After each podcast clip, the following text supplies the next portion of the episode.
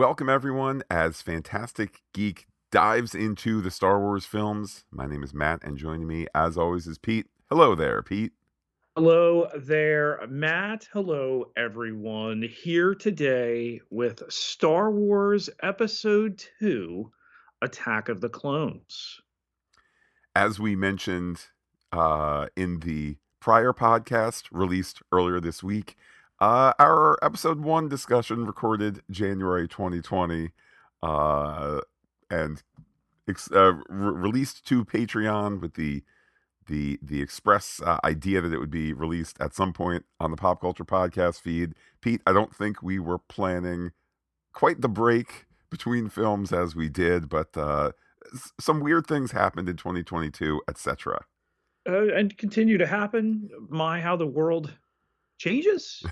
um, but glad to resume this and certainly ready to talk about uh, my least favorite Star Wars film. So, if anything else, you're going to get a very different Pete in this podcast. Um, it's certainly it, it's going to be an interesting journey going through these films and to to reflect back on this film. You know, we had said in the Phantom Menace podcast, uh, though recorded all those years ago, just how I think there was this experience of people appreciating the Phantom Menace more on release than they did over time. Um, and I think that heading into Attack of the Clones, there was just this people were still rather high on the Phantom Menace thing. And I think there was also, to whatever degree, that there was hope like, okay, I didn't like Jar Jar, I didn't like this, I didn't like that, but there's two more movies to come. There's all this anticipation of the unformed best Star Wars movie ever may be Attack of the Clones. I think that's how people were feeling in 2002 as they sat in theaters as the lights darkened, as the the the 20th Century Fox uh, music played, and so forth. There was this continued sense of optimism. You were one third of the way in. You know, my mind world coming out of the cinema after the multiple uh, visits I made to watch uh, episode one of of what would happen. You know, what would Anakin go back and free the slaves as he talked about? And instead, maybe we get the worst type of overcorrection to the criticism of episode one. Uh, we have less uh, Jar Jar, yet more ominous. We have Boba Fett clones. Um, I was uh, able to get my hands on this DVD prior to the street date by a couple days, thanks to my police officer brother. Can I give it back? Part of what I find interesting is how um, is how the prequel trilogy, but maybe less so Phantom Menace, how it's being written film to film. Now I know that's how the original trilogy was done, of course. George Lucas had ideas that were in and out and so forth, puts his movie, you know, puts the the original movie out there. Um famously has this bet with Steven Spielberg that uh Close Encounters is going to do better and then suddenly suddenly finds out, you know, lines are on the block and people, you know, you walk out of one screening, you get in line for the next, that sort of thing. Just the massive hit that that was. So, of course, Empire gets written on its own and then Return of the Jedi and so forth. But A, there wasn't like the fan internet culture, of course, in the 70s and 80s. And B, I don't think people people walked out of A New Hope not necessarily knowing what a Star Wars was. Um, Right. versus all these years later where just this idea that Lucas held off on writing Attack of the Clones. Um, three months before the start of filming, he had his rough draft finished, then brought in writer Jonathan Hales, whose high watermark at that point was uh, episodes of the Young Indiana Jones Chronicles, to kind of make his way through this. That's a really, again, maybe maybe that's how Empire was made. Maybe that's how Return of the Jedi was made. Maybe that's how a lot of movies are made. But it's scary to think that you know the fifth Star Wars movie in production order, episode two, Attack of the Clones, that kind of they weren't ready to go necessarily, but they had a go date and had to meet that date. And then the opening crawl, Matt. Uh oh. Unrest in the Galactic Senate. Did they learn nothing? What's so weird rewatching these movies and through the lens of the, the, the crawl there. George Lucas was not trying to be prophetic with the the, the kind of backbone story of the uh, prequel trilogy with governmental unrest, the rise of the emperor, setting factions against each other. He was not trying to be prophetic. In fact, if anything, he was saying these are themes throughout history. These are th- themes throughout democracy and countries and so forth. But that quote unquote, or maybe not quote unquote, boring element seems to only get, I'll say better, but seems to only get more important over time. The notion of these machinations at the highest levels behind the scenes, the notion of the notion of this separatist movement, um, it's more prescient now than ever in a, in a weird way. So with further information like a limited number of Jedi Knights and this all capitals army of the Republic they're deliberating, creating, we get this fog shrouded approach and uh, not uh, Panaka, uh, Maori captain here. Once they land, oh, there was no danger at all. Kaboom big sizzle opening. I mean, it's beautiful to look at even today. Uh, uh, it is amazing how many of the effects from this movie, 20 years old, Pete, uh, many of the effects stand up just fine. Um, I will say from day one, from May 16th, 2002, when I saw this in theaters, it clearly was like, hey, that lady pilot is Natalie Portman. Hey, she's not taking her helmet off because we're going to have a reveal that's Natalie Portman. Hey, there's kind of the queen who used doubles in the last movie coming down the uh, the gangway there. Oh no, it exploded. Who could the female pilot be? Oh look, it's actually uh, Amidala, yeah, Padme Amidala. Um, so again, this weird interplay of like the visuals are great on the page. It sounds like a really fantastic way to jumpstart the story, but our director has not necessarily shot it in a way that's really like, oh man, they killed Natalie Portman. Oh wait, who's the? Oh, oh, you did the switcheroo. Like we're all just there with it the entire time on the first view. Senator Amidala Matt somehow finds a way to even act worse in this second film. You'd think no longer being queen would help. I think again that needs to come back to the feet of director George Lucas. Yes, we in 2022 can say, you know, Natalie Portman has had all of these roles since then. She's 41 now, wins an Oscar, I believe, early to mid 30s and so forth. I think you could say, all right, when they're filming this, she's probably about 19, 20 years old, perhaps a less able actress. But I think of the scene, if I could fast forward ever so slightly in our in our timeline here, the scene where she goes to the um, to to the uh, the chancellor's main office there, and she's talking to Yoda.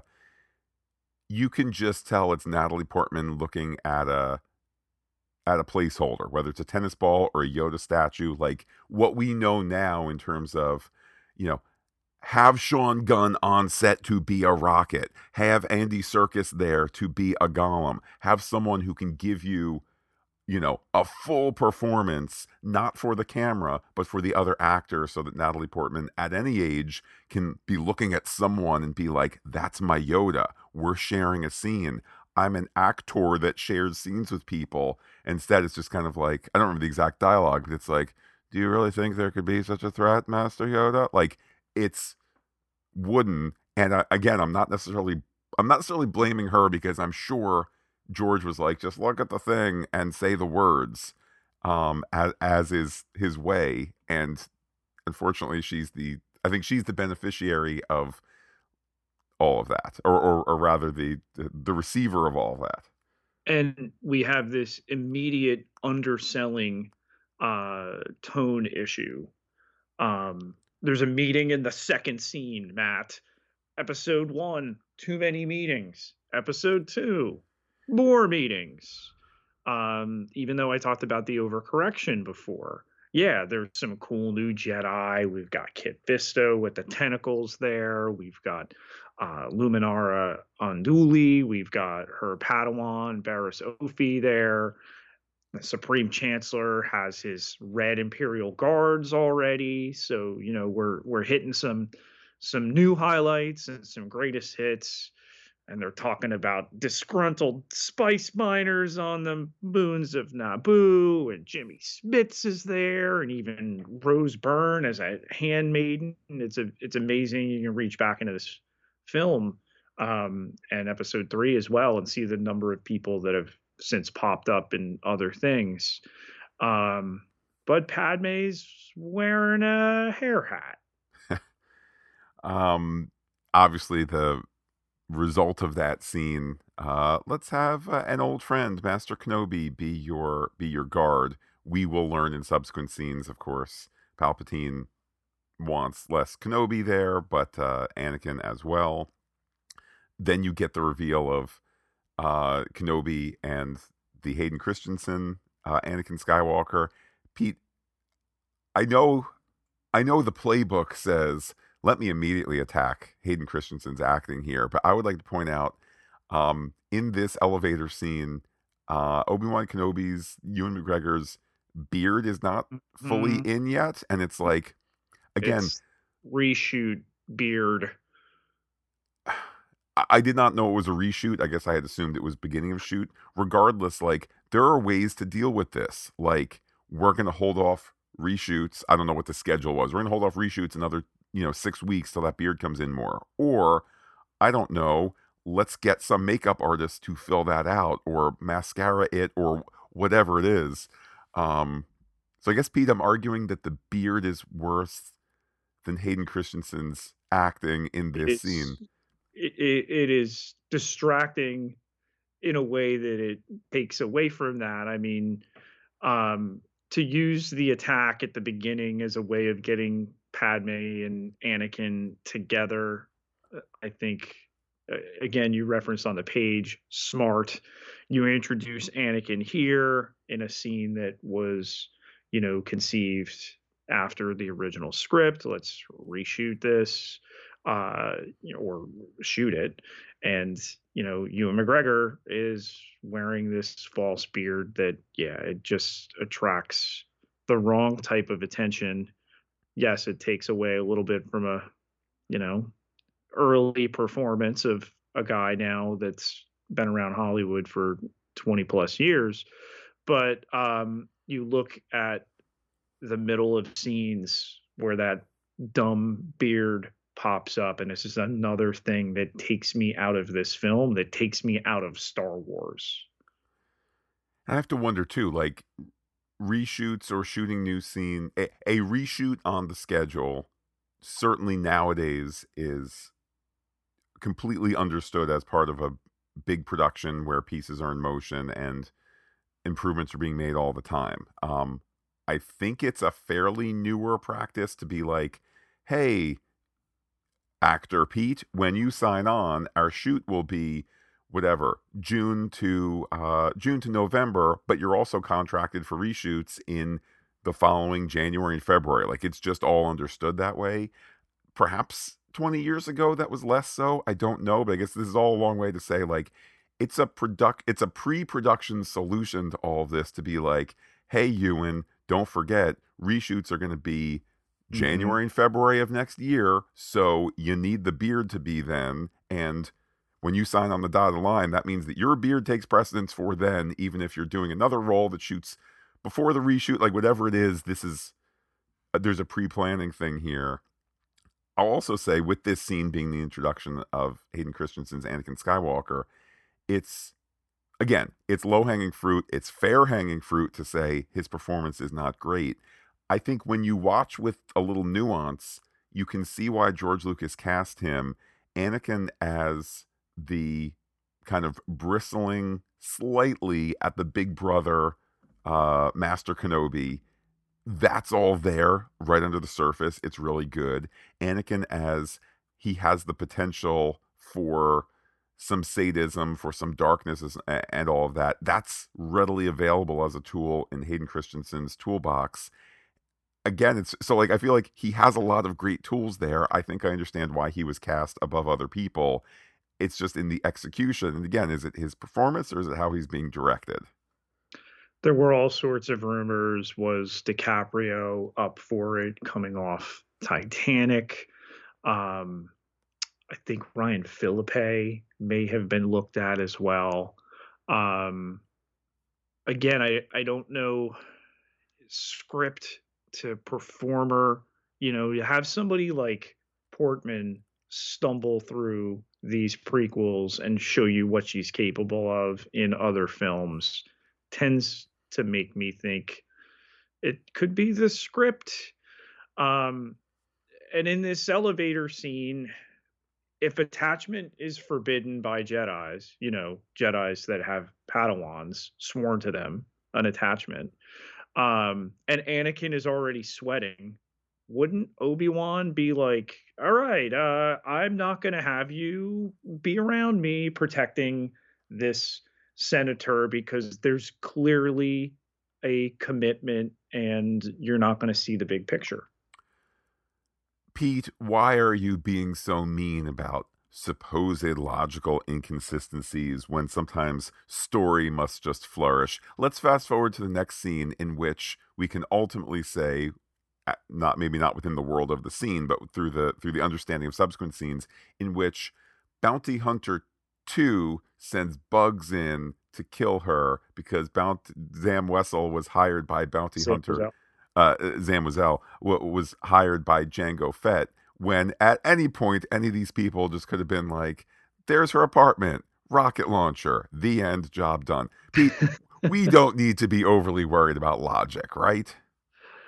I immediately after the young Padawan learner's near immediate contradiction of his master and then challenging him and way too needy Anakin, who's thought about Padme for every every day for 10 years. But what about mom? Uh, but Matt, the kids, you know, the ones in their 20s and 30s when this movie comes out, they love the bounty hunters. what does again, watching this movie in with fresh eyes, the whole giant, you know, millipede bug thing, you know, they're crawling around, that's good, good tension, going after the I don't know whether you want to say it's a droid or a small little ship. The, the, the little mechanical thing that had dropped them in the in the room. Anakin diving after that. The whole chase of the bounty hunter is a. I was rewatching it yesterday, saying this is a movie moment. Like that's not to say that there aren't more elements of that in this film, but like this is a widescreen sound system. Like, you know, I, I have a nice TV, I have some good speakers and so forth. I was watching it going, this needs to be one of those things that's on a 40 foot screen because there's there's great detail, there's great effects, the music, the pacing, everything is wonderful about this chase set piece here. And I'll add to it, Pete, we get some good characterization too with like Anakin has do- dove on into things and Obi-Wan has to save him and then chastise chastise you you lost her bad bad bad I'm sorry, master. Whoop, jumps out of the thing. Like it's it's characterization. There's tension. There's music. There's effects. The whole chase is great. Uh, let me pour some cold water on that there. Uh, so Padme covers the camera because Anakin's watching, right?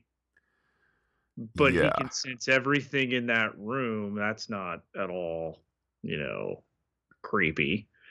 Um, let's talk about mom dreams, right? And and uh rather than the dreams he's having of Padme.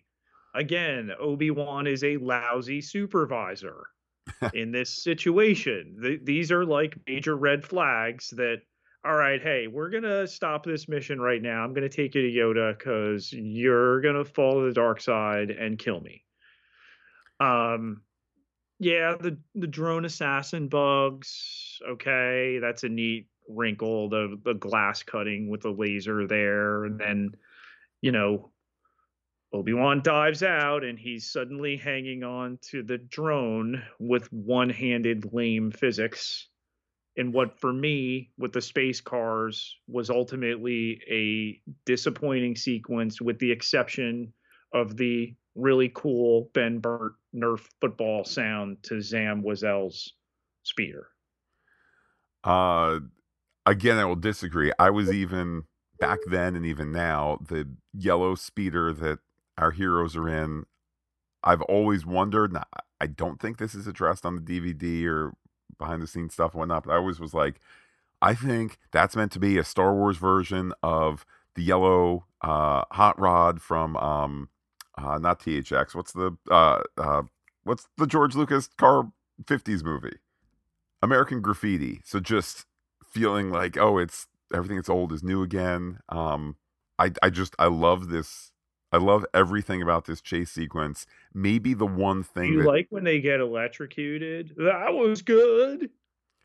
I mean, I think f- for what it is, I mean, f- for what it is, I do like it. I mean, is it kind of goofy? It's as goofy as, you know, Luke ostensibly what, age 17, 18 in A New Hope, playing with his little shuttle toy, you know, like to me it's part of the the yeah, I, well, leave it this way. I know we are recording this in the shadow of having watched and podcasted Andor, the serious adult Star Wars. Is that moment an Andor moment? No. Is it in line with, you know, yeehaw, let's blow this thing and go home? Like, I, I think it's in the, the spirit of that. The only thing that maybe hasn't aged great is the, are, are the digital effects for when bounty hunter, who's also a shapeshifter, her death when she goes back into alien form the effects don't look great. It also doesn't look great when there's the slight reveal where she she looks back but i remember like i remember seeing that in the theater going did you just see that? Did i just see that? So again to know it's coming and to be able to stop on my disney plus you know 4k edition pause and go okay that doesn't look great versus you're sitting there at the theater and going wait, what just happened? I'll I'll live it in the then, not the now. I think the changeling is cool. I just think there's so much over CGI diving and jumping that goes on in this sequence that I was really looking forward to. You know, Blade Runner esque in the city. They hadn't had a big action sequence in the in the first film on Coruscant, and I, I think it falls short um, to wind up with this preachy Obi Wan at uh, Coruscant's Dave and Buster's with uh, George Lucas's daughter, Ahmed Best, and Anthony Daniels cameos. I don't. I think it's this scene. I don't know if it's this scene, but I read. I think it was on the Wikipedia. I read that um, there was a brief at, at, George Lucas's daughter's request. There was a brief NSYNC cameo that ended up getting cut, except for a couple of frames. I um, think they're Jedi in um, the Geonosis uh, uh, Coliseum. Okay. Um, I think um their their background there, but yeah, like listen, you know, Dad is directing these uh, you know, super anticipated tentpole prequels, like you you you can do that. You can do that. For me, like the the lousy CGI is unacceptable. Not like who pops up in the background of these films. So in this bar scene, again, I will largely defend it. Fine, there's you just want to buy some death sticks. Look, it, I think that's a scene that is worse. That's a moment that is worse as a GIF than it is within the movie. Um, I was not bothered by it in the rewatch. Yes, it's kind of silly and over the top.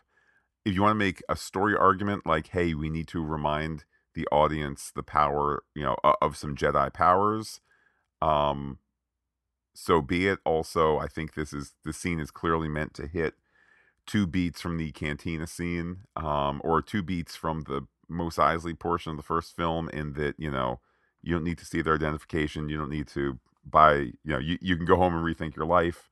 Uh, and Are then you saying it's like poetry? It rhymes when you arm chop off somebody in a watering hole and then just say, "Go back to your drinks. It's Jedi business." look, it's not a perfect scene. I would say though, in that in that Anakin delivery that you just mimicked there, either it's poorly written or it's Anakin it's showing Anakin kind of his like I got a badge. I'm a cool junior cop. I love being a cop. Move away. Like I think there's some characterization there where you go, I did not love that moment out of Anakin. Oh right, it's because he's like you know, look, I, I love my space gun, my lightsaber. I'm really special because I get to have one.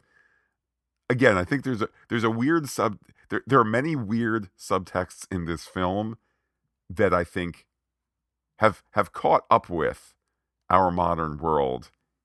But back in 2002, it was probably more lame. So we wind up at the Jedi Temple here. We have new council members, no Yaddle. Uh, now with uh, Tales of the Jedi, that's you know 20 years later, all been meted out. Um, but that Palpatine is sowing mistrust amongst the Jedi that this is all, you know, part of the plan uh, amongst the best of what goes on in these prequels, the long game that uh, Ian McDiarmid's, um, you know, Palpatine plays. Uh, you've got Yoda in the in the floating chairs. Okay. Uh, but Anakin grousing to Obi Wan, and then you know, oh, I'm ready for the trials, which we've never even seen, save for the two dimensional cartoon. Um, just feels incongruous within the larger piece. You had mentioned before the meetings. I mean, the council chamber scene is a meeting. The um, Obi Wan and Yoda and um, Mace Windu conversation. Yes, they're doing a walk and talk, but that's also kind of another meeting, I suppose. Uh, I think the next scene is then Anakin going to see Palpatine, which I guess is another meeting. Um, I don't know. I don't particularly mind it. It it was weird watching this movie saying I don't need to rewatch every scene beginning to end with my feathered quill in hand as I make notes for every little last thing because Pete, I have this movie. I've I've probably seen I've definitely seen Attack of the Clones more than the other two films by virtue of when it came out on Blu-ray and so on and so forth. Maybe I've seen it more than maybe any other Star Wars movie. I don't know. That's kind of difficult for me to say, but that might be true. Um so I don't know. But Pete, take us take us to uh the next scene. Take us to the, the Can we just go straight to Kamino or do we need to do some do we need to do some some dart diner in first? We need to do that, but the Anakin Padme, please don't look at me like that. You know, you you you just never really feel it and, and i get the age difference um you've aged them up 10 years so obviously you can make it believable and that there is that much of a differential between the two of them um but again lines like that just crush any potential in those scenes um you know and and like you said with the context now of the entitlement of an Anakin after what happened in the bar. And now he's leering essentially at Padme to the point where she has to come out and say that. Um, but yeah, hey, uh, the galaxy's worst supervisor has gone off to Dexter Jetster's space diner for some Jawa juice. Uh, Pete, I know I'm supposed to roll my eyes in a negative way at the droid who says Jawa juice and the fact that it's a diner. I don't know. That that scene never bothered me. It's a I mean there's a little there's a there's a little silliness to it, but Pete, here's where I'll stand up and say, can't Star Wars occasionally be a little silly? Um the It can. I just think the silliness doesn't hit. Maybe it is a product of the Star Wars you grow up with is acceptable and the the Star Wars that comes later when you've become cynical or mature or more discerning, whatever you want to apply, you, you poke holes in. Although I I love me the sequels in a way that I don't love the prequels. Um, the Jedi Archives stuff, you've got the Count Dooku bust there. We're starting to lay track for him.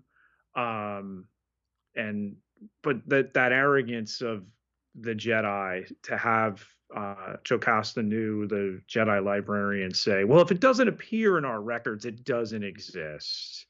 Um, this as the the Lucas son Jett shows up in the first uh, appearance of his character um, before uh, the character is killed off in uh, Revenge of the Sith. Um, you've got Yoda and the younglings and the missing planet subplot, um, which is cute. And Frank Oz elevates everything he's around. Um, you know, the, the better things in this movie are because of him.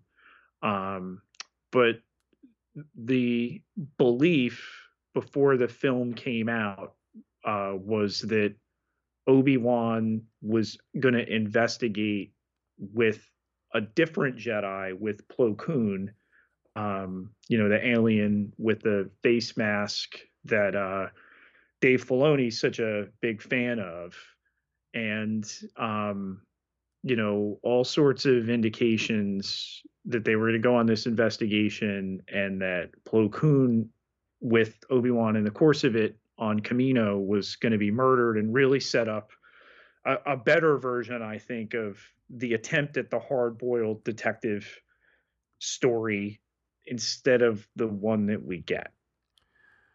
Well, a uh, couple of thoughts. First is, you know, it's been it's been observed by others before me that maybe though though these three films I guess were conceived to be the Anakin Skywalker arc, it really is there's another version of this differently written, differently edited where it's a Kenobi arc and the tragedy is he loses his his student, his best friend, his little brother and all of that. Um but I mean this is the, the this is the story we got. Uh, speaking of the librarian uh, and her scenes, or rather, speaking of a scene that is deleted, um, I was really interested. Again, maybe this was a deleted scene on the on the DVD back in the day, but Disney Plus has a, a scene where she and Anakin, uh, pardon me, she and Obi Wan are looking at the the Count Dooku bust, and it's you know it's a fifty second deleted scene. The effects are not completed and so forth. But I know why they deleted it because it's very talky in terms of like, well, you see, he left. I don't remember the specifics. like he left the Jedi Order nine or ten years ago. I think it's a little too like fingerprinty. Like, but wait, we're about to learn how 9 mm-hmm. or ten years ago the clones were ordered. Like, it's a little too heavy-handed. But um, I don't know. It was an interesting scene to give the Dooku character more, but then as I'm watching it, I'm saying it's giving us too much because nine or 10 years ago, and then probably eight minutes later, somebody is saying the order was placed 10 years ago. Like it's just, it deflates the mystery a bit. Um, but I guess, Pete, before too long, we're off to that missing planet. We're off to that place where the order was placed uh, 10 years ago. We're off to Kamino.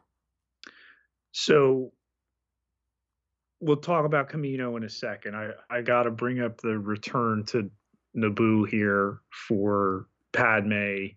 We've got the new queen. Um, even though we learn that um, Padme had served two terms as queen. She was uh, the youngest ever elected. This new one, not the youngest ever elected, though she's young. Okay.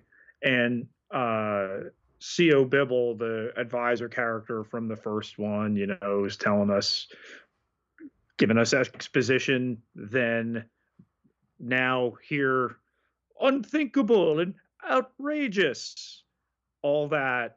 And then uh, Padme with her protector here. Oh no, no, Anakin here? Nah, he's not a Jedi yet. Um, he's just a Padawan learner. Which again, speaking of logical inconsistencies, fine, they are traveling it traveling back to Naboo incognito and so forth. But and look, we and the story knows of Anakin's great potential, but you are sending you are sending a provisional junior cop to protect her. That's your security solution after there have been bombings and assassination. You know, the, the, the, the ship was bombed at the beginning, and now there's bounty hunters using, you know, bugs. If you want to say, oh, they went for the, why is there this logical inconsistency of, you know, Jango Fett hires the next one who then uses a droid that then uses bugs. Like you want to say, oh, it's to be under the radar to be more effective.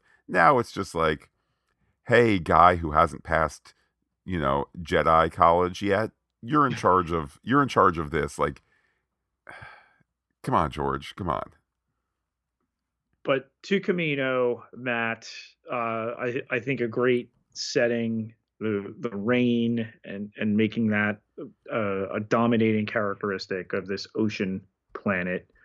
Um, we've got Taun We and we've got the Prime Minister Lama Su here, uh, and they never reached out, though they were beginning to think that a Jedi would not come to check out the 200,000 clones that are ready with a million more on the way that uh, Jedi, Jedi Master Sifo Dyas uh, ordered, but wait, killed almost 10 years ago after he orders an army?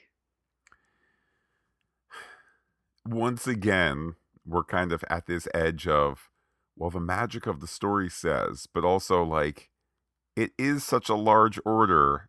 Surely they would have, surely the Kaminoans would have like emailed, you know, like like admin at jediacademy.edu like they would have reached out at some point just to be like hey, hey. clones. Thanks Who, for the clones? wait what?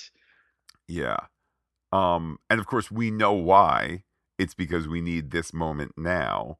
And we also can say, while some things are heavy handed, like, you know, Anakin, you keep you keep metaphorically trying to look at me in the shower. Stop, it's very uncomfortable. You go, okay, whoa, I understand what, you're saying here. Then there's also the the way in the background subtext of like, you know, things which are obvious to us now. Palpatine and some apprentice had a hand in ordering this, and they've been leading towards the climax of this film.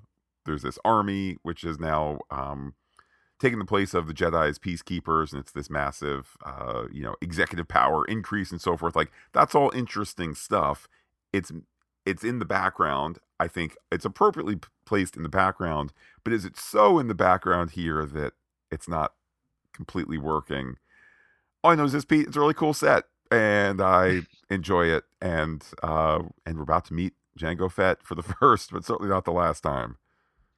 Sifo Dyas sounds so much like Sidious that it seemed believable that that was kind of lost in the sauce, miscommunication, um, everything like that. And I think it almost takes away that it's this unrelated. They they've since fleshed out the character of Sifo Dyas like so many things that happen between this film and the next that you know yes hindsight is 2020 but that the clone wars occur almost entirely off screen with the exception of the beginning and the end Um, hey, hey, George, you left the most exciting parts out of the prequels. Um, but yeah, hey, let's let's head back to the love story, Matt. Sizzling there on Naboo to learn that Anakin doesn't like sand and this super aloof first kiss. Pete, let's pause the kiss just for a moment. Question for you. Were we meant at any point I, I understand what you're saying the story has been fleshed out since then in in um other stories not you know non movie stories and so forth in 2002 were we meant to think that Dooku was you know that Count Dooku that's his name now and he used to be Sifo Dyas and he's the one that no, placed the order wasn't. we we weren't we weren't supposed to maybe think that I don't think so. I, I think again, Sifo Dyas, Sidious, so close that you know the the name game and everything like that. Plus the number of times, you know, you mentioned the the bust that's visible in the cut uh, of the film, and then that deleted scene where they go into it, and how they lay out in a little bit. Well, you know, Count Dooku can't be a murderer. It's not in his character. which again i think He was a Jedi. It, he left the Jedi Order. He can't be murdering people and placing uh, clone orders. And you know, it it comes up in the um, the the meeting with Obi Wan and and Jango Fett. You know, Master who? You know, I was recruited by a man named Tyrannus. You know, Count Dooku's Sith name is Darth Tyrannus. the there are things like that uh, you know that line of he could he could not hurt anyone. He's a former jedi. I think there's lines you know lines like that play a little naive in the original presentation. I'll again return to watching it with 2022 eyes. I think that we've seen we've seen what happens when kind of culturally you say what? Those concerns that was like 1960s 1970s stuff we solved the racism issue. We solved the uh you know kind of uh female reproductive rights issue. That's all been dealt with. What do you mean? They couldn't possibly like all of that i think i think lines like lines that show the naivete of these great um beacons of peace in the jedi and the naivete of them and from a story sense the fact that the jedi are complicit in not seeing the rot and the crumbling that's around them i think those are things that have weirdly aged better to a point where you go obi-wan you're right there. If you just open your eyes a little bit more if you dig a little bit deeper you will realize that there is a conspiracy going on to pit factions against each other for the purposes of building power.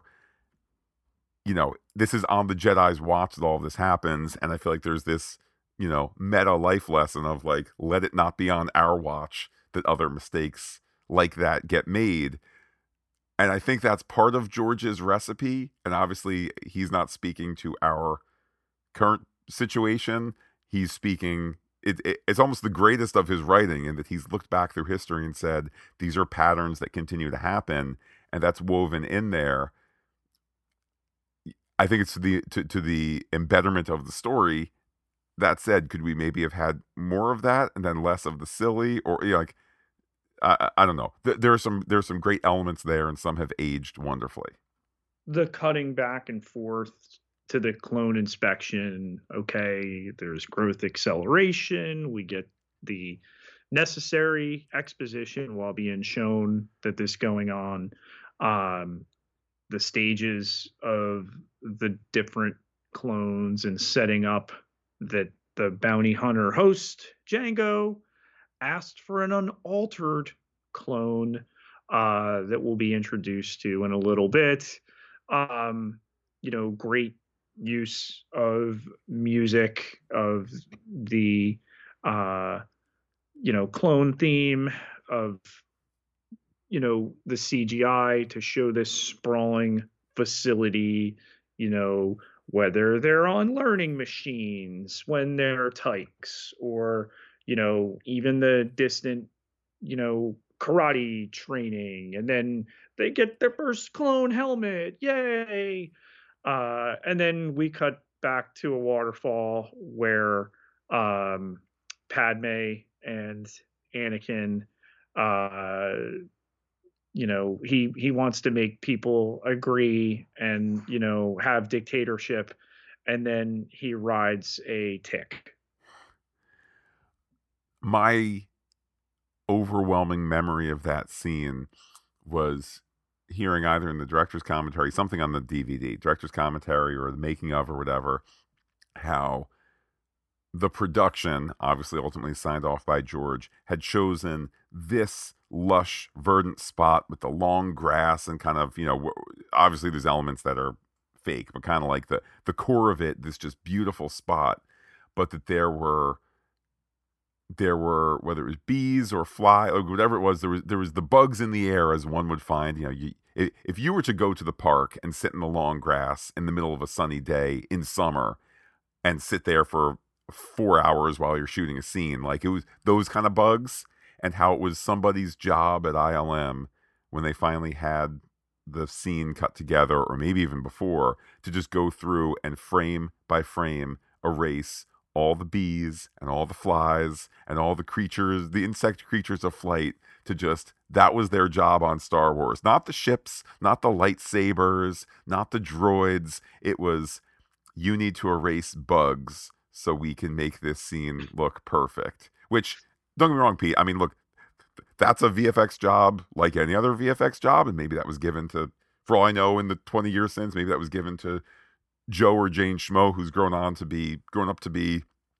or gone on to be, you know, the, the best VFX supervisor who's out there. And, you know, we all got to start somewhere scrubbing the dishes or whatever it might be. But I just watch that scene and go, there's bugs everywhere. And somebody got their Star Wars shot erasing bees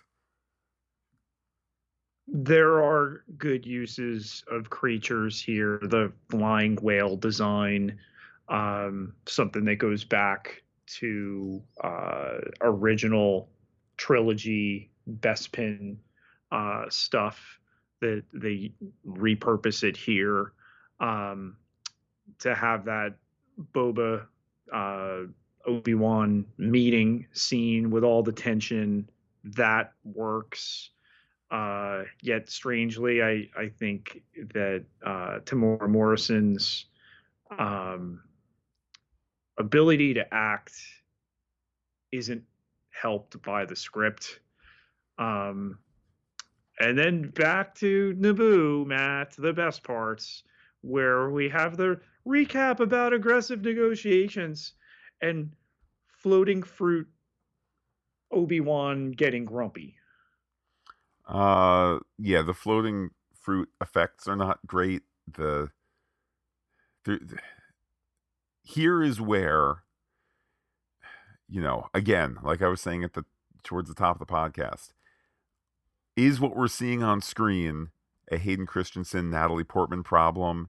Is it a George Lucas, Jonathan Hales screenplay screenplay problem? Is it a George Lucas directing problem? I mean, look, part of directing young actors is getting out of them. And I know these are not, you know, kid actors, but particularly for a less experienced actor, I mean, they're both probably 20 and under, Christensen and Natalie Portman, um, as they're filming this. Uh, probably, yeah, probably like 18, 19. I don't know. You might need to write to what they can do, not have them do what you can write. Um, now, that said, is somehow are these scenes getting what George Lucas wanted, which is this is the bad boy that we all know. Fine, we know he becomes Darth Vader, but we all know like there's this simmering some of the things he's saying, like, you know, dictatorships can be good. Like, we're meant to be like, I don't know, but also there's plenty of people, female to male, or any kind of combination where you go, this is not a good pairing, but they're so doe eyed that they can't see it. Um, in this case, you know, we know he's not good for you, Padme. You need to maybe step out of here, but she's she's into him. Again, on the page it all works. It just always doesn't come through. Um, and, and again, I think unfairly people reach the conclusion, you know, well, it's the fault of Hayden Christensen, who by and large left Hollywood, you know, after the after these two films. Uh, it's not the fault of Natalie Portman, who was amazing as an 11 year old in um, in uh, that assassin movie by Luc Besson, and and went on to greater things. Like when, when again, it's probably a George problem. Do you script that they don't have chemistry when that emerges in episode three and it's done better then? I, I don't know the awkwardness of this fireside scene, Matt, where she's wearing a corset and he's talking about being in agon- agony, you know, the tormenting of his very soul, doing anything she'll ask. It it does not work. I can't imagine you would conceive it in such a way. Um, this is why sometimes it's good when you're making a making a movie or a TV show. Um, it's good to have creative input from um, what are they called, Pete in Hollywood? Uh, women, um, because that might have been having a having a female co-writer or having a female executive producer. Um, again, I'm saying executive producer in a creative capacity, not a kind of logistical like, hey, I got the construction timeline figured out.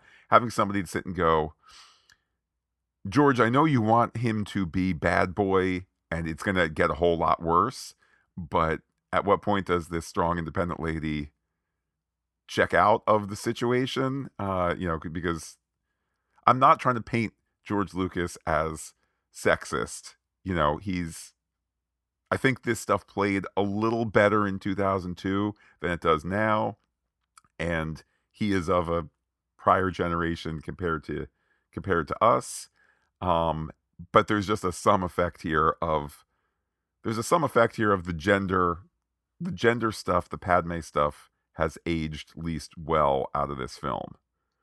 When Anakin says, I wish that I could just wish away my feelings, I just remember watching this and like, can I look anywhere else? um, that they're going to keep secrets. I get that. All right. We've set up Jedi can't have attachment. You can't have a girlfriend. You can't get married. She's beginning to feel things for him. Um, but yeah, it, it, it just comes across so cringy. Um, and then back to Kamino, where we get a little cringe there. Hey, R4, let's call the old folks home on the hologram in the rain. Pete, what are your concerns about this scene? I just don't like the idea. Yeah, uh, Yoda's 875, nearly 900 years old at this point. Do we have to rip on Mace Windu's age? Do we have to call all the Jedi old folks? You know, mid grade Obi Wan shaming them there, and then Mace and Yoda talking about their ability to use the Force is diminished with the the masking uh, that this um, Sith Lord, whomever he could be, is uh, you know preventing them from seeing. Uh, Pete, can we talk? Are we ready to talk about uh, Anakin's dreams of his mother? because because yeah. word choice is constantly an issue here. you had another dream. Well, th- there's that, and there's also the, if they didn't want to return to mom, then you could just say, okay, I get it. From the first film, there was a there was the certain degree of um, you know, boarding school, adoption, monastic life into the Jedi Order, fine. It's kind of to ask these young Jedi children, okay, forego family attachment. I think we can all agree that's a pretty, you know, lousy thing to ask of a kid, but I can understand it in the world of Star Wars. I can understand it as as a as a thing.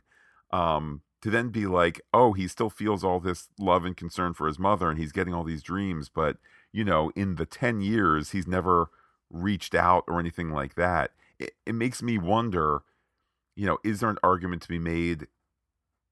And and again, maybe this. Oh, well, let me finish the first thought. Is there an argument to be made that perhaps Phantom Menace should have had should have had Hayden Christensen playing, perhaps not the eight year old Anakin, but to sit and go, Hayden Christensen, um, I'm assuming Pete, we would have cast him in Phantom Menace for this revised situation that I'm imagining here, you know, or, or whomever, to get an actor who's 16 but can play 13 in the first movie, and then is when you do the next movie is 19 playing 19, um, and then maybe close up that 10 years to like it's been three years, and I would have gone back, Padme, but if not for the ruining of the space route, or you know, you come up with something. If not for the the comet that prevented, you know, that the you could come up with a science fiction hand wavy thing to be like, that's why he didn't. That's why he cares for mom, but didn't go back after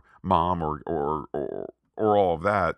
Oh, but he follows the rules. Yeah, except for you know, um, wooing and more with Padme. Um, again, maybe all of this, Pete, is what happens when you write the first movie in the same yellow binder that you wrote A New Hope in, but then you only have that and you only really start to think about episode two after you've made episode one and heard people's feedback and now are incorporating that in. I guess, Pete, at the end of the day, I'm arguing for if you want to do a trilogy, let's have a strong outline for a trilogy where you can swap some things in and out, but let's have a beginning, middle, and end to that whole shape. I don't think you have to do that. I, I think you can write movie to movie and pick up on things, improve things. They get criticized, uh, you know, maybe pan for some things, you know, that are going to be popular. Um, that you'd have that in your hand there. Um, I I think there's an alternate universe where there's a better episode two, and I think it has largely to do with leaving mom back on Tatooine as a slave. The Jedi are protectors of good. Why would they allow this to go on and not go back? Yeah, Qui Gon has died, but Obi Wan could report back yeah, we have this going on on this outer rim planet. We should free these people. I, I think there's a more exciting adventure there than what we wind up with here. Yes, I like what we do with uh, Boba Fett's ship here uh, out in the rain. Um, you know, you've taken it, you've uh, given it the different colors to match Jango. Um, but again, the the promise only goes so far. You, you, give us that popular ship that we saw in uh, Empire Strikes Back. Okay, real menacing, and you're gonna have this fight in the rain, lightsaber, uh, you know, versus blaster and you know bounty hunter tools. But you have a lightsaber versus raindrops, and you don't take advantage with Ben Burtt to make a sound effect for that, to have smoke sizzle off the laser sword. Um, yeah, but you'll remember to have Jango bump his head like a stormtrooper that he's the template for in A New Hope. Pete George has his priorities there, we could certainly say. Um, I think regardless of regardless of my pitch for a slightly different um, Phantom Menace that's closer to this, closer to the timeline of this film, I think that particularly with three years in our in our theatrical existence here, three years between the prior film and this, to return to Shmi to find out that she has uh, that she was sold to Cliegg Lars. So like who then freed her. But it's kind of this like, wait, that's probably Uncle Owen's dad, or as you're watching it, you know, first time, that's Uncle Owen's dad who bought a slave. Okay, but the good news is he freed her, so I guess that makes it okay. Um, but now she's been abducted by Tusken Raiders. Um, this as a this as a story segment, which is going to give us a tipping point, a path of no return, though not you know most characters don't know it. We can know this is now a point of no return for uh, Anakin as he goes, rescues her, barely alive. She dies, and then Pete he kills. Let's see. Let me check my notes. Kills just all the men. Go on, Pete. Give us the line. Not just the men, but the women and the children too, and the psycho music. Um, yeah, it it's just such a mixed bag. That's where you know I I have these issues with it. You bring Watto back. He's got the droid hat, the beard, the the flies. Uh, he sold mom years ago to a moisture farm. I heard that they married. Oh, okay. Um, in between, you, you cut in Obi Wan catching up with Jango and Boba. You got the hyperspace ring on the um, on the Jedi ships. Kind of cool that he leaves there. Okay, because you know the Geonosians wouldn't pick up on that being up there at all, uh, and be ready for him. Um, the seismic charge guitar chord effect top shelf ben Burtt stuff okay? Um i think in the prequels the, the prequels are a testament to george lucas going too far. That is the thesis of these three films.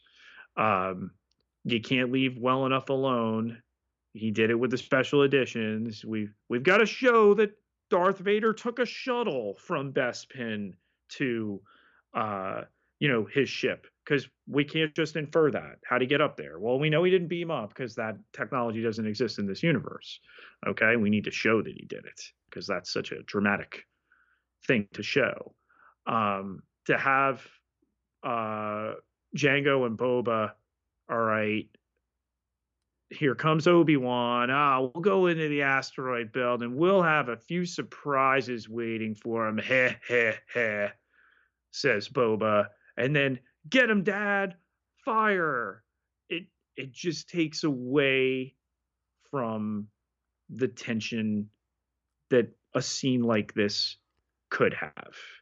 You know, for ultimately Obi Wan to get down to the surface, see these trade federation balls hanging out there that apparently he couldn't see from orbit or detect. And then, as you said, let let's cut from that. Let's go back to the Lars homestead and have dirty CGI 3PO, the maker, um, and this Owen Lars and his girlfriend Beru, uh, Cliegg Lars hover chair breakfast nook exposition the one line I will never defend. It was my eye rolling moment all the way back to 2002. Like, fine, Your I mother's dead. Accept it. no, it's like I understand that we are, uh, to to some degree. Again, watching this first time, let's say, I understand that to some degree we're setting up, you know, an endpoint. Luke raised on um, Tatooine and things of that sort, and so there's a family connection there, and we're dealing now with Anakin, Luke's father. So we're kind of backtracking some stuff there. Um, fine. You want Cliegg Lars to have had story intersection with Shmi. Fine. That's how we're that's how we're we're making the connection there. Fine. You want to establish Cliegg's son Owen. Fine. I'm Owen, and this is my girlfriend Beru. because like. Yeah. Uncle Owen and Aunt Beru, I mean, look, iconic for what they are, but like inseparable in the story. You just can't sit and go, particularly Pete, knowing that there's this movie, right?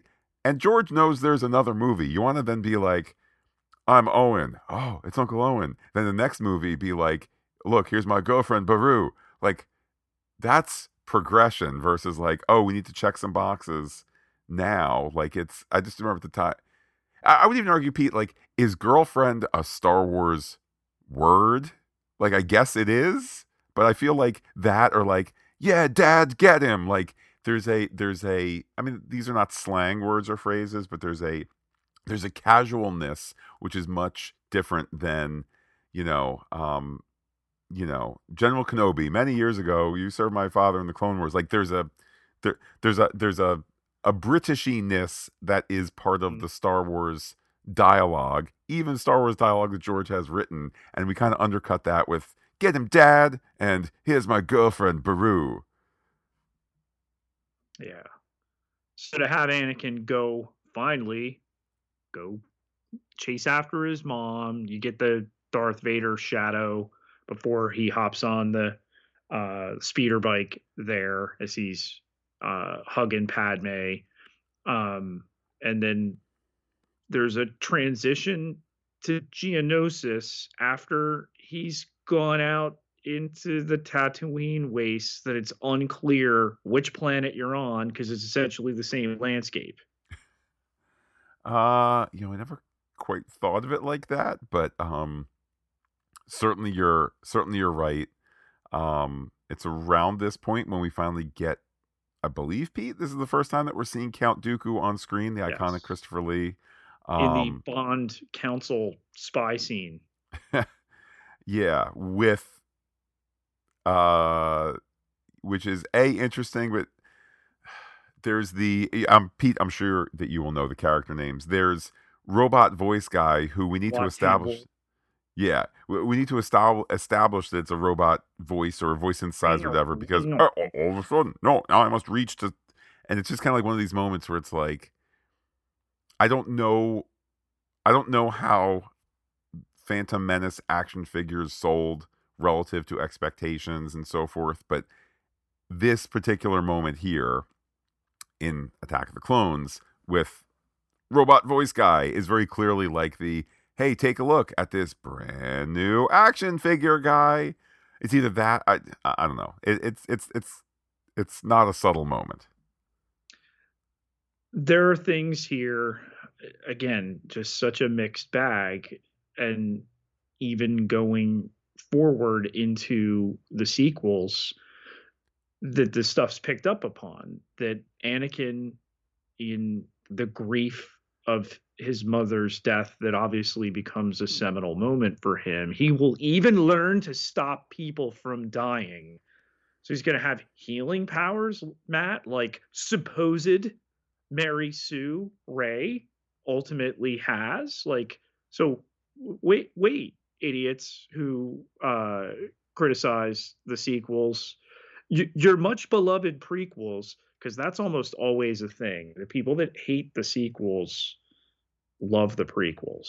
So maybe it just speaks to taste. I don't know. Uh, but it's said here that Anakin was going to learn to do this, and ultimately that becomes a big through line into Revenge of the Sith. I'm also wondering too, like for all of Christensen's strengths and fine weaknesses, for all of his strengths, like are some of these lines better conceived for a character who's a little younger? Um and I understand like even just like basic labor stuff, like you need somebody who's an adult age probably to be able to, you know, shoot long days as opposed to I don't know what it what the rules are in Australia where they filmed this, but you know, here's my point, Pete. There's a naivete here that maybe is better suited for a character that is, you know, 12, 13, 14, not however old Anakin is supposed to be here, you know, regardless of the actor's age, you know, somewhere in the neighborhood of, let's say, you know, a, a headstrong 20 year old versus like, versus some of the impulsivity that maybe would have been suited for, for, a, for a younger character. But we're going to have this mass murderer romance in the room where Luke cleaned the droids. It's like George says, it's the poetry and such. um, I think Christensen's performance in this scene is good. Uh, is good? Question mark. I meant to say it more fir- firmly, and then somehow I was holding back. You almost believed it. I I think that we see the we see a lot of acting going on and a lot of character honesty and raw emotions. If the, uh, here, how about this, Pete? If this was the audition scene, I know why Christensen got it. Even if there is still a little of kind of the like voice breaking, so angry, so many emotions aspect to it that look, if it's grating, gee whiz, Pete, if only there was somebody there to say, let's cut, let's have a discussion, let's do it again with a little bit more mm, kind of like simmering masculine energy as opposed to teenage boy, I'm so these feelings, and then uh, you want to go to the dance, Padme? Like, again, this is a, it's George who shot this. It's George who oversaw the editing.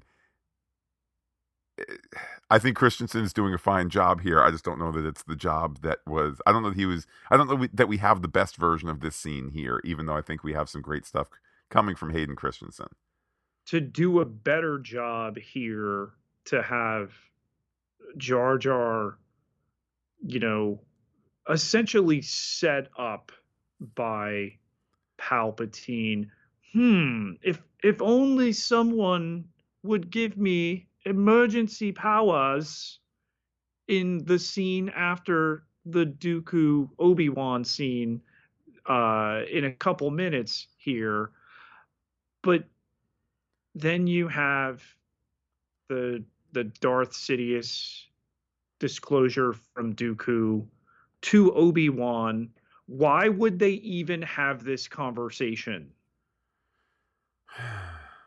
because George needed an expositional transfer of knowledge because other movies have had the bad guy, you know, because in Goldfinger, Goldfinger does a whole presentation to tell the mafiosos and he doesn't know Bond is watching, but to tell Bond and the audience what to expect from the forthcoming attack scene. It's the villain monologue but in Goldfinger, it's not a monologue to the hero because they don't know that he's here. So that's written better than this, which is just, you know, and Pete, frankly, on a certain level, it reminds me of the aforementioned deleted scene with the librarian where it's like, hey, we need to get from A to B. So we're going to have a scene that says A to B. And look, now we've transferred the info. Now we can act on it versus just a slightly more nuanced way to do it this is the laziest of the nine movies in terms of the thing that Star Wars does for me the best, which is its use of soundtrack. The conception that these could be silent movies and you would still get the emotional resonance. Um, in the droid factory, the machines making machines here, Matt the Abomination. Um, we use Yoda's theme when he's not there in a, in an action cue. Uh, we use the same music from the Coruscant chase in the droid factory. It, it's identical. It's it's not a um, you know, hey, we have this theme that we used before. No, they they just repeat it. Um, and then that nonsense, that chase with the the false tension of, well, Padme might become a uh, magma uh, sculpture and and be in the droid factory in in the foundry there to hey re- remember when we were by the fire? And i'm like no we need to be adults. So she's not afraid to die in this arena they're about to go in. We know she's not going to die. Okay. But she's been dying every day since Anakin came came back into her life. And now she truly deeply loves him because they got lost in a droid factory and caught. Again, I mean, ultimately, this is a dialogue issue. This is a script issue because, as you're saying, Pete, we don't have any real evidence of, you know, and then they were in love. We have the cool enough droid factory set piece, although one really senses, particularly on the uh, on the the smashy sparky belts, like one really senses that it was like Natalie, take five steps, now jump, now duck. Like there was not, and again, maybe maybe this is because of how old this movie is, if I may say so, that there just wasn't that full understanding of like there needs to be a physical space that these actors can um interact with and even if it's just blue screen blue screen guy with a fishing rod to be symbolizing the spark arm or whatever it is like you just can't have somebody in a blue screen jumping around the entire time um i don't know but yes as you mentioned pete now now now they are in love and we're close to a scene i've referenced before a scene that you know at, at 22 I appreciated, but I also was like, George, what you doing? Where all of a sudden her in a white jumpsuit isn't enough. Now all of a sudden, oh no, part of her clothes are ripped off. I guess it's her yeah. midsection, but like again, there's kind of this moment where you go, eh, George, eh? Exposing Natalie Portman's midriff here. I I don't know that in retrospect the smartest move um that Padme uh, puts a lockpick in her mouth to open. You know, no one in this massive col- coliseum is aware of this. and then Mace and the Jedi show up, and this party's over. Um, I think that fight scene is quite good uh, both the lightsaber battle and all the lightsabers suddenly lighting and so forth, the the the tension of it as Jedi are mowed down. Again, the visuals of look, there's less lightsabers and so forth. I think that's great. The um, then the the army is here to save the day, and the drop ships and good guy ships versus bad guy ships and so forth. I think it's a I think it's a fun battle. I think it's held up. I do remember George if on only, the Matt to to further accentuate this big battle that kicks off the Clone Wars. Okay, we had um, Hollywood Hall of Famer John Williams to punctuate it with new music, right? Um, I think you're about to tell me it's not new music. This is episode one music that they use throughout this scene. I'm watching this in a theater. I'm like, oh, why do we have the same music from when Padme's big silver ship was escaping? While we have this this big set piece, why why would you do this? It smacks to me that you know he wasn't entirely sure of how to do this sequence and then the music which was always first and foremost in Lucas's mind when he wrote he he writes to operatic music uh became an afterthought and i just think it it's among the biggest sins in a film in which there are many uh you know apart from obi-wan aggressively killing this acklay beast being like the least Jedi thing ever? Um, eh, I don't know that I completely agree with that, but oh, I'm gonna do a flourish of my saber as I plunge it into his gut here after I've chopped off his legs. well, that's a little less uh, easy to argue against. Um, I don't know. I, I know this, Pete. Ultimately, the story makes its way uh, from, and Marvel, take note here. Yes, we go from a big CG battle of, you know, uh, things we don't care about being killed and extras that we don't care about being killed. we kind of boil it down to um, Obi Wan and Anakin chasing after Dooku. I think that is a very solid lightsaber duel. Um, I'm not overly aware of the digital double, digital face replacement kind of stuff going on for Christopher Lee. Maybe that's with an eye towards like we know how old he was in real life. So if you all of a sudden you show me, you know, an imperfect face replacement or you know some other tricks like you know back to the camera because it's a stunt person, like I think I think we as an audience are inclined to be forgiving there. Um, I don't know if you want to spend more time talking about that or head into the head into the Yoda fight that I feel like never I feel like it was like yes finally Yoda and I feel like it never fully it never fully hit what I wanted on screen. Maybe that's because of the digital double aspect of it. Maybe that's because of the like maybe Yoda ultimately is not a great character to have in a lightsaber battle because he's small and people are people sized but your thoughts there, Pete, on the double the double duels? The audacious audacious third act of this film, okay, just never hits correctly. Um, what becomes a rescue turns into a chase as CG armies we don't care about, clones and droids fight it out um, that Anakin and Obi Wan are chasing after Dooku. That Padme is there, she falls out.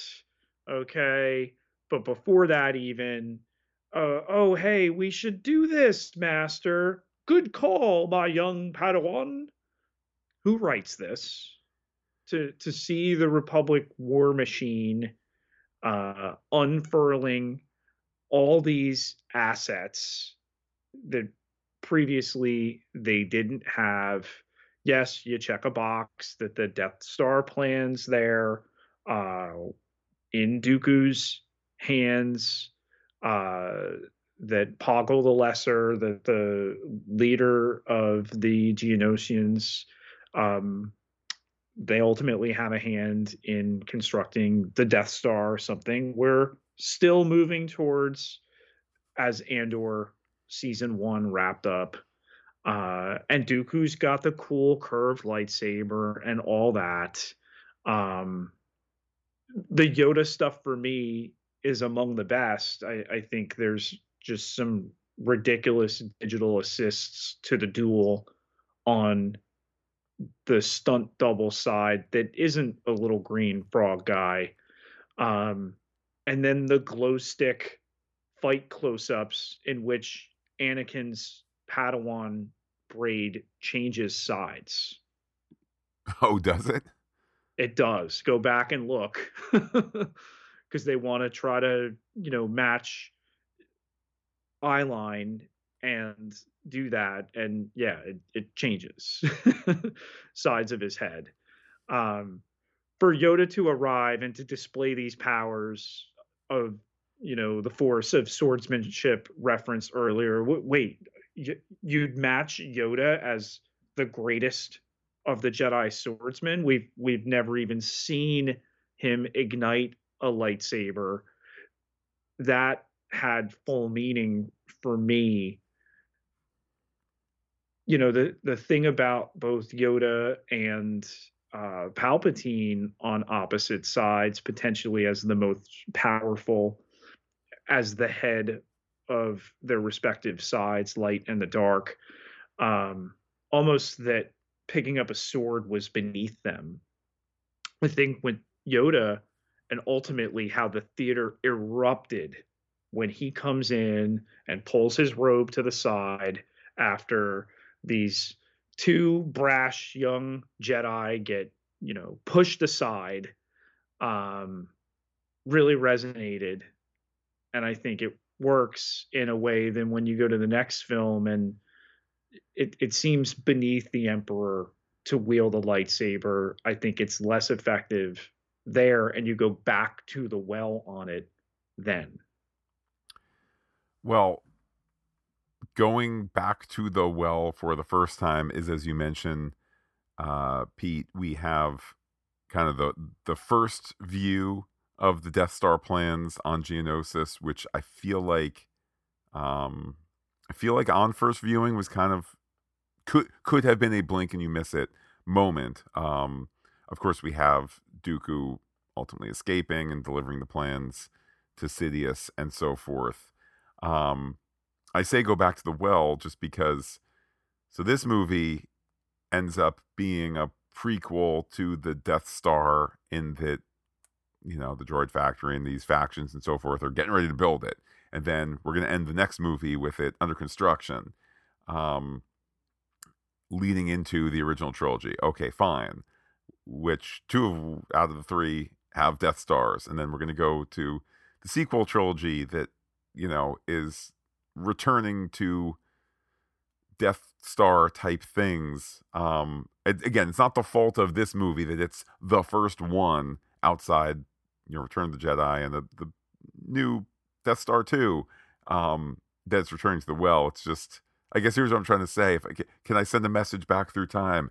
Hey folks, we don't always need to be going back to the Death Star for everything. Uh, however, we did it effectively in Andor, and we're presumably going to do it more in season two of Andor. So uh, I don't know, Pete. Maybe there are no rules. If you do it right, it works. If you don't, it's noticeable. Um, I thought the the Yoda duel was the the best thing about this movie. Um, they were able to keep it quiet until so close to before the the film premiering. Um, and again, the theater just exploded. We had never seen Yoda do that. Um, it's such a departure. It's a line in the sand, even for him and it works. Uh, what doesn't work as much in uh, Star Wars, it doesn't seem like Star Wars, is that Count Dooku's got a solar ship. Um, and then to follow up after that, you know, that the film ends on a, a downer. It's the middle act. We get it. It's uh, uh Empire Strikes Back. It is not, however, um, with some hope in there uh, why would Dooku tell Obi Wan that Sidious controlled the Senate?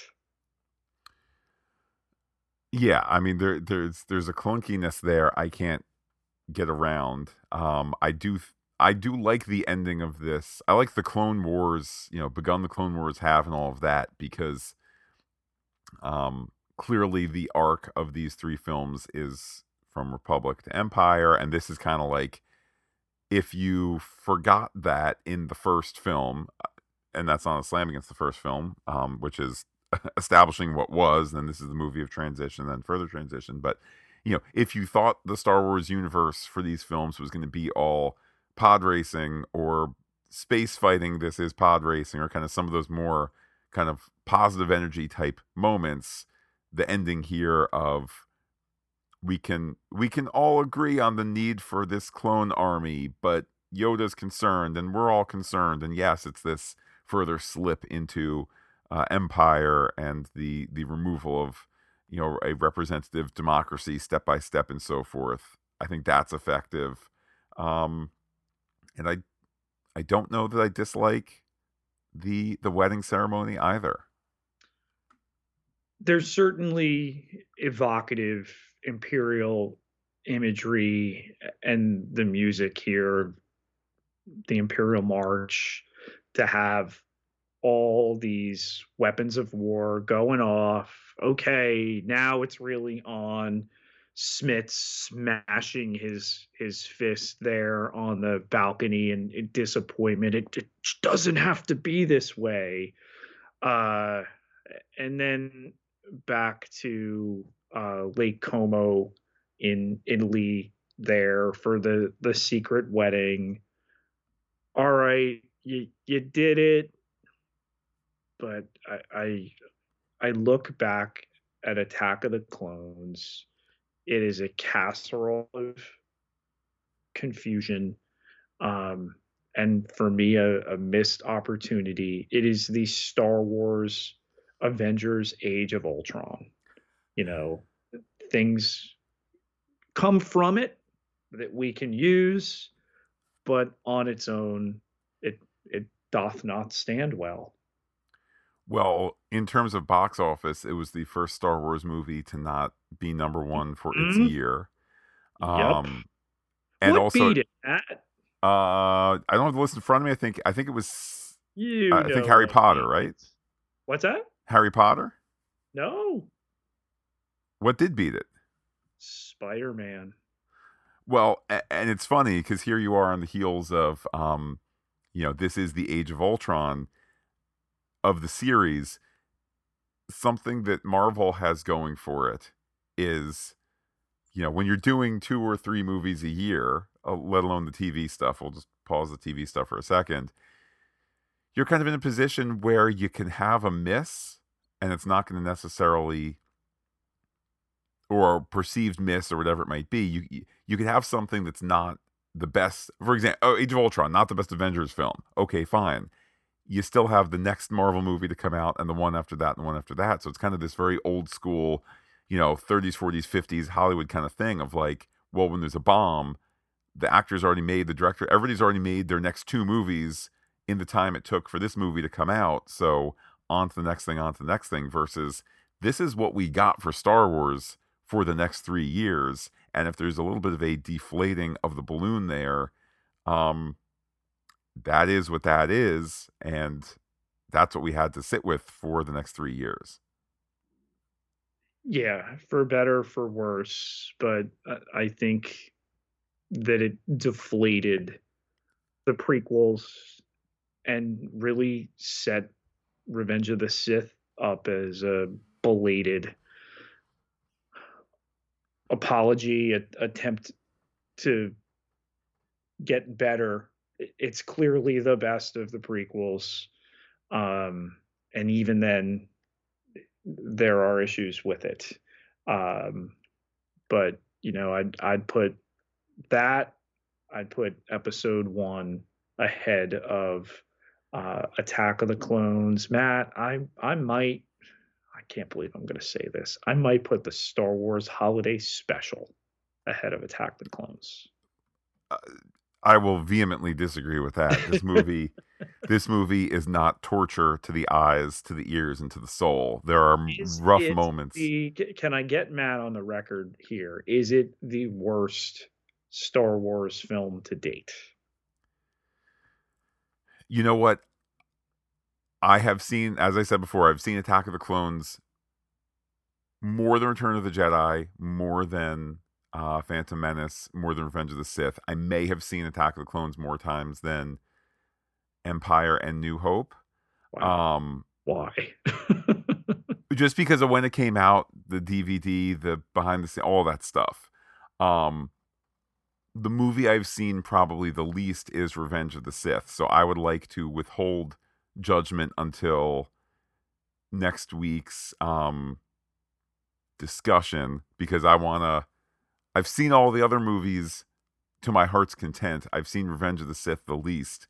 Um I- will be in a better position to to rank these films um in next week's discussion after I've really sat down and watched Revenge of the Sith from beginning to end with 2022 eyes. Pete, indeed, looking ahead to Revenge of the Sith, we will be podcasting that uh, next Saturday, December 17th. So if people have any thoughts there, uh, particularly email thoughts, they could be in touch um, and certainly be be a part of the discussion here as we as we look ahead to wrapping the prequel trilogy. yes, definitely looking forward to talking about that best prequel more than this one. Uh, so get us your thoughts. Uh, and considering too, Matt, at the end of the year here, all this made possible for you and possibly helped by contributing to patreon.com slash Phantastic Geek. some little little blue milk li- little cups of blue milk coming to uh, our patreon as we make our way through these star wars films um, but most importantly, our big thanks to those who support us on patreon.com slash Phantastic. Could not do it without you. We are so proud to be listener supported, uh, particularly with uh, those storage and bandwidth bills making their way to us uh, in the very near future. Yeah, as we approach uh, levels we've been at before, um, could not do it without you. So thank you for helping us to fund this. Uh, can't contribute right now, get yourself over to Apple Podcasts, leave us a rating in seconds, a review in just a little while longer to any of our 32, soon to be 33 podcast feeds once Matt shows me his Secret Invasion album art. Pete will certainly keep the entire pop culture conversation going. Uh, obviously, the focus in these next bunch of weeks on Star Wars, but Star Trek, Marvel, and so forth. How can people be in touch with you on Twitter? You can find me on Twitter at Peter, P I E T E R J K L R K E T E L A A R 12,619 followers. Can't be wrong. I'm back, Matt. Uh, and while I am personally on Twitter as Looking Back Lost, do me in touch with the podcast. Comment on phantasticgeek.com. Check us out on Twitter, Instagram, and Gmail, where we are Phantastic Geek as well. But wait, Pete, there's more. Facebook.com slash Phantastic Geek with the PH, all one word, like it today. Pete, this time next week, we will be talking Star Wars Episode 3 Revenge of the Sith. Uh, very much looking forward to that discussion, to that reflection, and so forth.